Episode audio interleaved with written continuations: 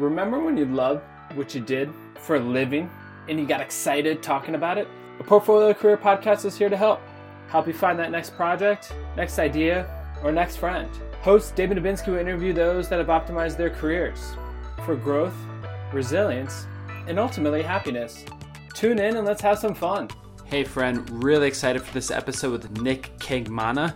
As a world traveler, Nick brings that perspective to his work and relationships. As such, Nick is a speaker on purpose and mission. He cares deeply about the planet society, primarily works as a business development consultant for early stage startups, and has also been recently organizing and facilitating conversations on social impact in New York. A very diverse and eclectic background, Nick has a lot of different skills and projects within his portfolio career. Hope you can listen to this podcast episode to grow and strengthen your portfolio career as well. Thank you so much, and let me know your feedback. Welcome to uh, a portfolio career podcast. Your host David Dubinsky is here with Nick Kengmana. What's up? What's up, y'all?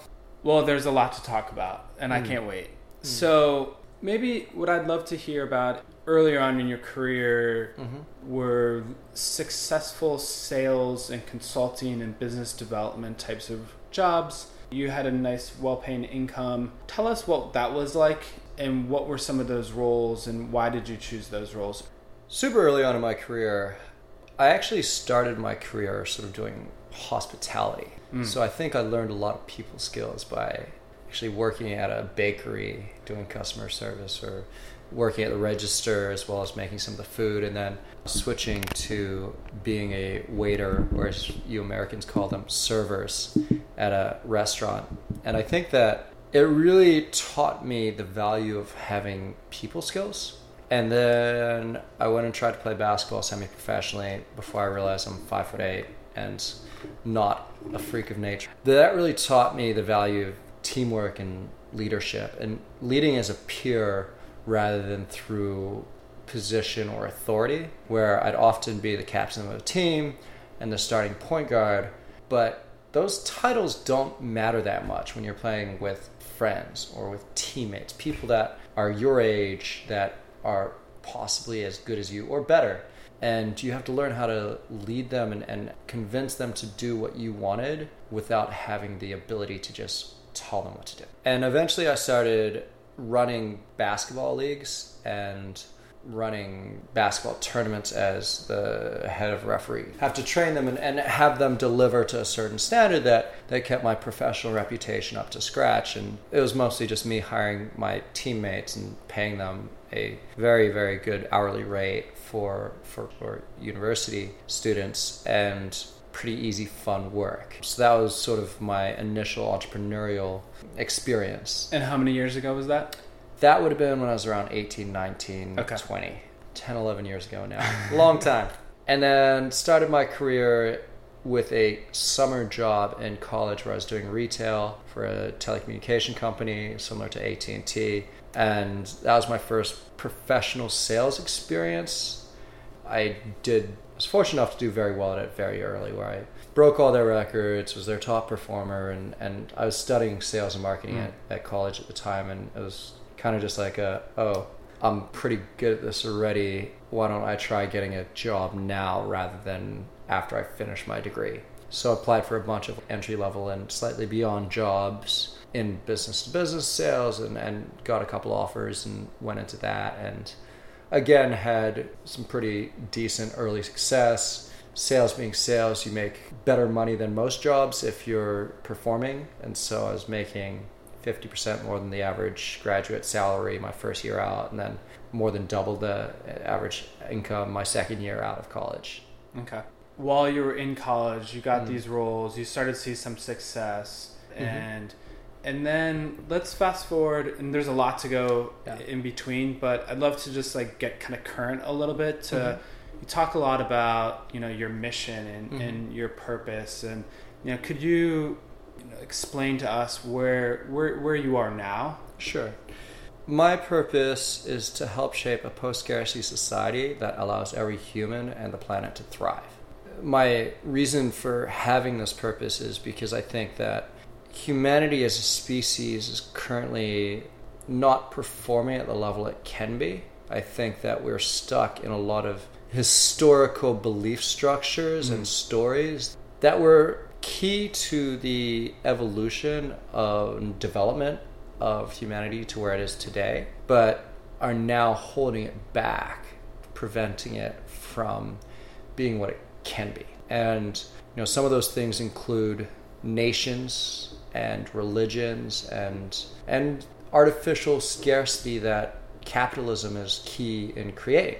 You know, if we look at where at a technological perspective, we could quite easily produce enough food, water, shelter, education, clothing, and healthcare for every human in the world. Mm. It would require a, a value shift where we couldn't have people like Jeff Bezos potentially worth 150 billion dollars. We couldn't have a 1% or what is it like 5 people that own something like 60% of the wealth in the world. Yeah. We couldn't have this level of inequality, but what's the real benefit of having this level of inequality right now? I mean, does Bezos really need that much money? Does he really benefit by having 150 billion rather than one and a half billion? Mm-hmm. And I'm definitely not promoting or trying to create a world where everyone has the exact same amount of money or the government controls everything. But I think that we can and should create a baseline level of, of life available to humans. And I think we really need to drastically shift how we create the value or, or artificially create this value of the dollar. Purely tight capitalistic value sets Mm-hmm. is way too short term. It's causing us to do horrible damage to the planet, which is putting at risk the survival of our species. Mm. And I think that that sort of short term focus and viewpoint is it's it's it's scary and it is hugely damaging and we need to make some changes that Mhm. will make life better for everyone. And then in terms of making life better for, for everyone, it starts on the real personal level. Mhm. And I I know that you through glitter, through high fives, through hugs, through that you bring energy to every interaction that, that you have. Do you A, I want to say thank you for doing that. And. B, do you think do you look at that as making small changes every single day to that conversation or you know is there intention behind that or what walk us through that it's complex, right? It's not one single motivation behind hmm. it. There's definitely a bunch. One, make somebody else smile and it, it makes it brings you joy, right? If I 100%. can if I can go up to a stranger and give them a big hug and make them feel more connected and safe and happy and, and joyful, that makes me happier. So establishes me as someone that they want to connect with. And a huge part of my strategy to be able to help achieve or to be able to achieve my my goal and my purpose is to lead leaders Mm. and to lead leaders i need to be able to connect with them if i can make people want to connect with each other more then it, it absolutely yeah if i bring a little bit of joy to somebody else and they stop feeling so afraid of other people you know being afraid of other people is such a horrible mm. state to live in, I think, and, and such a harmful attitude to have. That's something that that's one reason why I promote travel so much, why I think Mm. people traveling is so critical. I've been in countries where their customs and attitudes are, are so different. Their languages are so different. I've been fortunate and have never had anything really bad happen to me from other people. I've never been mugged. I've never been Mm. raped or robbed or I mean maybe I've been pickpocketed or something on minimal like that, but overall something that I've experienced is that there's goodness everywhere. Overall, I believe humans are good. So I think that you're providing that spark Yeah. and leaning into it and igniting people yeah, if we can if we can bring a smile to your face, if a stranger can bring a smile to your face, then maybe you're a little less afraid of the next stranger. Yeah. And so, you know, kind of throughout your career, you know, we talked a little bit about you're making, you know, having professional, very mm. early success very early on. Now you're working on multiple projects and working mm-hmm. with startups. You know, what does success look like for you? And, and why do you make the decisions to work with certain people or companies now compared to in the past? success is something that I think is hard to measure. there's again, it's I mean, there's so much complexity to these questions and these answers. There's no one single metric of success. We can create metrics. One of my metrics is that I want to have quantifiably impacted a billion lives in the Mm. next 20 years. I have no idea how I'm going to quantify that yet. 20 years is an incredibly long time frame. Another metric I have is that I want to be able to get in touch with any leader in the world in the next five years. Now, the only real metric that I'm probably going to be able to use to measure that is by testing it, by reaching out to these leaders in five years. And I've got a few different strategies that I'm implementing to hopefully be able to achieve this. But then there's other metrics of success that I need to achieve to be able to achieve this. Like I need to make a certain amount of money to be able to live comfortably, to be able to have the freedom to pursue my purpose. Um, one thing I've realized through my travel is that having a purpose and pursuing a purpose is a very privileged state of being. You know, I've been in Thailand or Colombia working with locals and talking to locals and they're trying to survive. They're they're worried about feeding their family, about clothing their family. I don't have to worry about that anywhere near as much as they do. Like how arrogant would it be for me to say, "Oh, that person needs to live a life of purpose." Like, what the fuck? They're wasting their life. They're they're they're, they're not doing that. But that shapes your lens, though, by seeing that and It- yeah. understanding your privilege. I think it shapes my lens. It definitely makes me have higher expectations and hold people who come from more to different standards and different levels of expectations, right? Now, now if I see someone who comes from a or who's in a fairly affluent and privileged position, I have less respect for them, I think, and have less motivation or interest in spending time with them if I don't see them living a life of purpose. Mm. You know, when I see people that are very rich from a global standard, even more so if they're rich from a New York standard, right? We're both in New York. I mean, I know people that are making hundreds of thousands of dollars that don't really have any greater reason for their being. And, Do you, if you, when you talk to them, Hmm. are you trying to provide a spark, an Mhm. idea to them about purpose? To yeah, um, absolutely. and and what does what does that what does that look like? What does that conversation look like? I think it depends eh, on the individual, but often it's asking them those questions, right? Really challenging them in terms of so why do you do what you do? Mm. You know, what sort of impact do you want to have? What legacy do you want to create? You know, something we've talked about a lot and and you've done before is you've written an obituary. That's something I recommended you did and very few people I've, I've challenged a few people to do that i think it's really an exercise that's really powerful and, and it can really help people understand what is important to them hmm but very few people have the discipline or the strength or the willpower to actually do it i think Yeah. um, so I'll talk to people to a certain amount, but eventually, if I sort of feel like there's no greater purpose, if there's no spark being lit, if there something that I always or a really powerful line that I, I heard is that you can't ever teach anybody anything. You can only help them learn. hmm And I think it's somewhat it's similar with inspiration, right? You can provide the spark, but they have to fan the flame. And maybe you aren't good enough at providing sparks if these people aren't responding. Maybe your method of providing a spark isn't effective for them, Yeah. right? There's no way I'm going to inspire everyone I talk to. But certain people I, I think I have inspired and I think I have gotten to thinking about purpose and, and certain people I think that I have actually been part of the reason that they've changed their entire lives. How much of the part? I have no idea. 1%, 10%, 50%. Yeah. I'm sure it depends on the individual, right? Yeah, I mean, it's hard to, you know, going back to, yes, you did encourage me to write my obituary. Mm. That was a very thought provoking exercise, and it's probably one that I should go back to, or we should go mm-hmm. back to and look to it Yeah, again. It's one of those things that you should be Yeah. constantly monitoring and, and checking, and, and as life is evolving. Totally, yeah. Your And- values and your purpose will change as your life and society and the world changes. Absolutely, absolutely. And so, what do you, you know, if you were to go back to, if you were in college, what would you, where would you want to start spending your time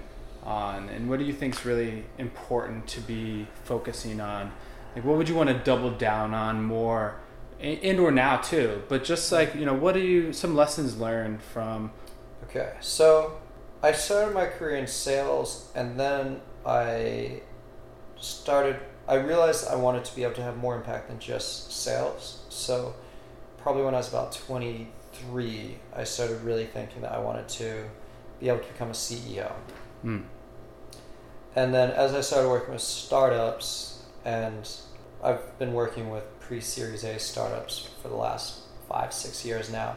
So it means I really started developing myself as an expert generalist. And I think really looking at my understanding of the world has developed, I would say a few key skills that I would highly recommend to a 18 year old today mm-hmm. would be the ability to sell. To me, good sales is the ability to connect with someone, build a relationship, understand a need of theirs, mm. find a solution to that need, a genuine solution, not a self serving bullshit solution. And then to be able to communicate how your solution or the solution you're presenting to them fills their need in a way that they understand it to the level that they actually act on it. Mm. So that ability to sell is something that I think is it's incredibly powerful, um, and it's something that I don't see. If, if we're talking about the ability to do that with complex problems, I think that's something that I see as something that will take longer for technology to be able to replace humans in being able to do it. Right. Another one is the ability to adapt or change. Um, some people have been referring to it as AQ or your adaptability quotient. I think that we're hitting the exponential part of the rate of change curve. If you look at, at human humans evolution, and that we're going to see more and more change happening faster and faster. And the people that have the best ability to change themselves, their belief structures, their skill sets, their comfort levels in different situations, mm-hmm. their abilities to learn new roles, that's going to be something that's going to be super valuable. I mean, the jobs of five years from now, we don't, we may not even have those today, right? So, how can I tell you what skill to learn aside from the skill of learning and the skill of being able to change?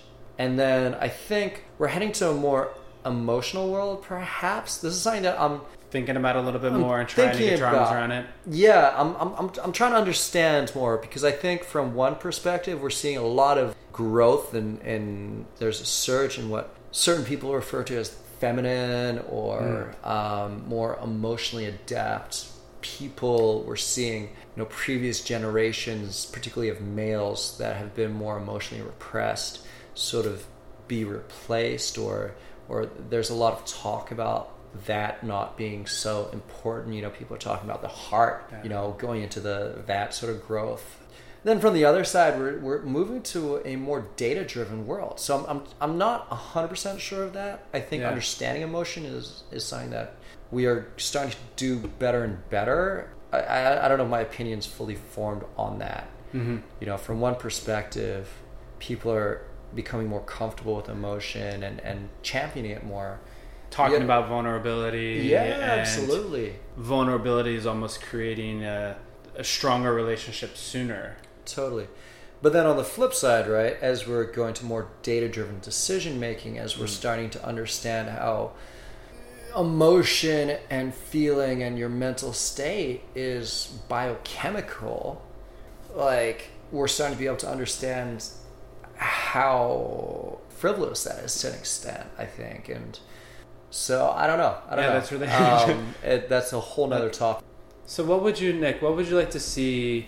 You know, kind of happen over the next year, and, and where where are some of you, what are some things that you're really excited about now? For me personally, I think I think that for the last five plus years, I've really been developing myself. Really for the last seven to eight years now, I've been purposely developing myself to, to be ready to be the best CEO or COO or whatever title, senior leader, founder, mm-hmm. co founder of a purpose driven organization. Other potential things I could do would be to start a venture capital fund or something of that like. Maybe a incubator or accelerator or innovator lab mm-hmm. or as I mentioned in the beginning, you have an extensive travel background and mm-hmm. have been involved in startup scenes internationally. You've mm-hmm. been mm-hmm. a speaker internationally, a facilitator internationally. How do you see business environment?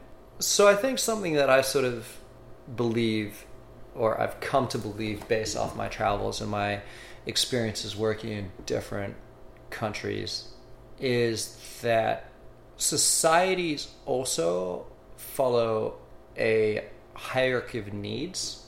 So Maslow's hierarchy of needs is probably the most well-known one, and and something that I've sort of uh, realized in my study of purpose and positive psychology and happiness and fulfillment and everything mm-hmm. around that area is that every human has needs to grow, connect, create, contribute, and have a legacy. Can you repeat those? That's five. So yeah, that's this five sort of core needs. I think create like a Venn diagram that lead to fulfillment or happiness. Okay. Yeah. So those are humans need to grow, create, contribute, connect, and have a legacy. Mm. And there's sort of a few influences on that, and I think purpose is one of the most powerful ways to make sure that somebody, either an individual and or society, consciously or self directs themselves to touch all those buckets to an adequate degree. I think context is really key. Mm. I think a lot of the problems we have in the world today is a lack of context. Context is key to have happiness or to have fulfillment, right? Like if you have suffering, it allows you to have more joy. How do you think about a portfolio career? And you know is there a certain area that you're looking to improve or grow in terms of you know either growth resilience happiness productivity? So one thing i think that i've seen sort of shift over the last five years or so five or ten years as i've been a professional is we've really moved away from the singular career. And and and a lot of that was driven off i think the scarcity post World War One and 2 mm-hmm. and the Great Depression. And now, over the last sort of 10, 20, whatever number of years, as millennials have been in the workforce, you know, some people call us like the now generation or whatever. The, we want it all. Right. We want people. People say, you know, the stupid line, "Oh, you want your cake and to eat it too." I mean, yeah. What the fuck is the point of having cake if you're not going to eat it? Like, and and and I think a lot of us have seen the lack of happiness or the lack of true success that that that led to right? We see a lot of old people that are rich and cranky that that worked jobs that they didn't really love. And yeah now they might have some money and they were unselfish enough that they've got a lot of money to give to us mm. but they're too old to go and enjoy their lives.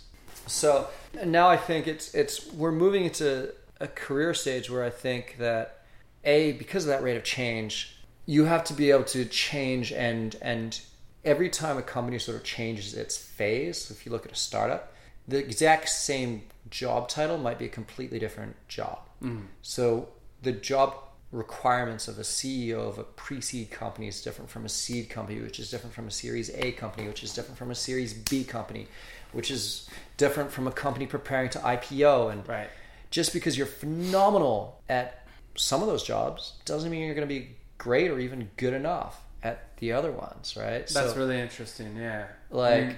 being able to jump between companies and roles is it, it, it's kind of different, right? Now it's, it's it's happening sooner, it's happening quicker, and it's mm-hmm. being accepted more mm-hmm. because of how quickly people are changing. I think the average length of a of a job is is now around like two years, and, yeah. and and that people are in maybe five to six different industries, while it used yeah. to just be oh, I'm into consulting, I'm going to be a consultant forever. Mm-hmm. No, people are bouncing around industries like you wouldn't even believe these days. And I think that that may be going back to your point about growth Yeah. and it's just and that learning process Mm. that if you have the core skills and at least the ability to get comfortable with taking a new new leap or a new risk that that you're able to then learn and you're able Mm. Yeah. to then grow and if companies the more companies are flexible in Yeah. allowing this that they'll be able to get attractive people that come in and are motivated Totally, yeah. Like people that are highly adaptable, that have highly transferable skill sets. yeah I mean, I think another thing that's really interesting now is that, and, and this is obviously with massive startup bias, but often people are talking about relevant experience, you know, bringing mm. in somebody who's done it before.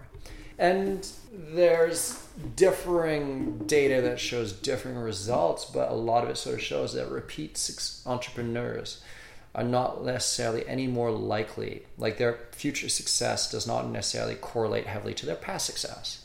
And if you look at entrepreneurships and startups, I mean, a lot of that makes sense because so much of it is you're trying to do something that's never been done before. Yeah. And so, like, if I had successfully built a golf company, that doesn't mean I'm going to be any good at building a car company. right Now, maybe we're looking at the wrong variables, right? Maybe maybe we need to get better at, at understanding, you know, adaptability quotient, transferable skill sets, flexibility of mindset, right? Mental agility, like things like this are really tough to to judge and, and, and to test. And you know, maybe it's resilience. Um, Yeah, I mean, I think it's it's yeah. Going back to your original question though, around what I see or what I would recommend for someone building a portfolio of career or a career portfolio is yeah, diversify. Um, don't put all your eggs in one basket. Um, build a personal brand, right?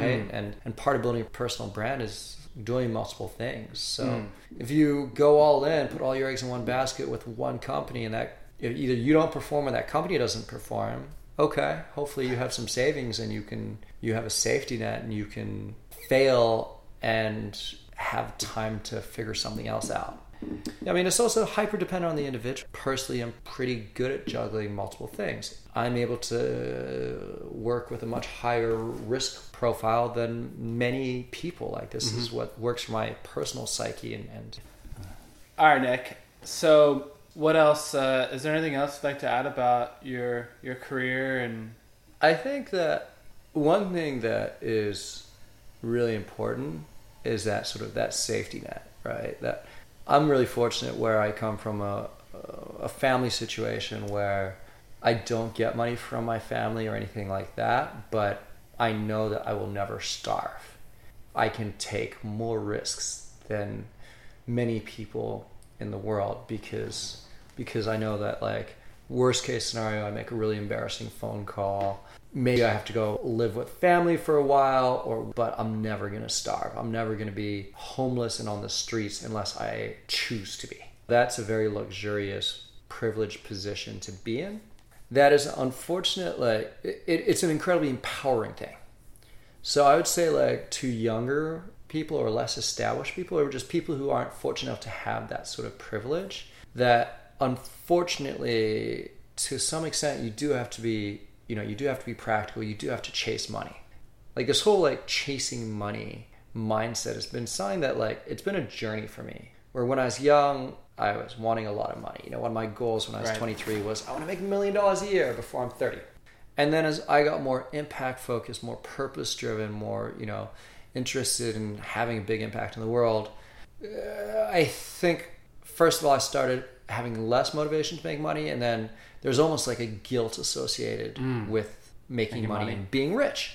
I then had a uh, somewhat unhealthy perspective of money from that mindset for a little while. And then that caused me to go into a financial position where i had very little money where i've you know incurred some debt where you know i was working almost for free on some things and it was really just not sustainable it's not practical and it put me in a position that i hadn't been in before and, and i started to understand the stress that people that don't have enough money are in and um, i think long term that's going to be something that's really beneficial to me you know i think that goes back to the context that i was Right. talking about before right where now I appreciate money much more. but I also have a really I have a much stronger drive again to make money. In fact, like I have more I probably have more drive now to make money than I've ever had. Though the reasons that I want to have the money and the way I expect to use that money are very different. Person I have a lot of respect for said uh, a line that that really stuck out to me. It's is there anything else that any skills or projects or initiatives that else you'd like to talk about? I think that this this is a conversation we've had actually before a little bit. We were walking home in Oslo. I think it was around 3 a.m. Mm-hmm. Both sober though. And you asked me like, where do I see the role of people like us? I remember the walk, and yeah, and I remember this conversation. Yeah, the ability to build communities and connections is something that is incredibly valuable. You know, you provide a ton of value to other people as well as to yourself. And it's something that I think is it's going to become more and more important as technology develops, as mm. technology replaces a ton of the more isolated roles, create relationships between individuals. So, I and, think for a young professional, that there's those things like your your network is your net worth or yeah. you are as valuable as the people you know or whatever or you know you are as valuable as the people that know you is there yeah it, it, it's it's so important the ability like some of the things i've managed to experience just by the people i know if somebody wanted to reach out and support some of your efforts what would be how could they find you and what would be of most value to you now they can find me on facebook nick Rungrode Kengmana. So if you search Nick, N I C K, Kengmana, K E N G M A N A, uh, I'm the only one in the world. Feel free to add me, send me a message, whatever you want to talk about. The number one thing that I'm working on right now, and I'm working on it from multiple angles, but the number one thing I'm working on is creating a more purpose driven startup ecosystem and community in New York. Mm. So any way you want to support that, whether it's helping me throw events, whether it's through funding, whether it's you're an investor that is interested in supporting purpose driven startups. And what I mean by purpose driven is companies that are trying to make the world a better place while at the same time still adhering to, you know, business best practices, still adhering to being able to be hyper profitable and thence or hence scale. Or if you're a startup that wants to talk about how you can have a more positive impact or mm. be part of a community that cares about having a positive impact, mm. that is purpose driven, that cares about more than just making money, then please feel free to reach out. Or if you want to support that community in any other way that you're you're able to. Amazing. Yeah. Amazing. And so Nick, I wanna acknowledge you. I wanted to say thank you so much for your support well, on you. this podcast. Thank you for what you're doing. I'd like to acknowledge you for supporting me on this podcast and beyond, mm. and also going back. We met on a bus. Uh, mm. we worked summer camp about two years ago. Woo! talk about you never know where one relationship can go. You know, don't say it enough, but you've had a huge impact on my life. You know, as Thank we mentioned, you, yeah. we wrote obituaries together, mm-hmm. and you know, you've encouraged me to explore a lot of different directions, and you know, really challenged me. I wanted to say thank you so much for that, Nick. I'm really excited about our future together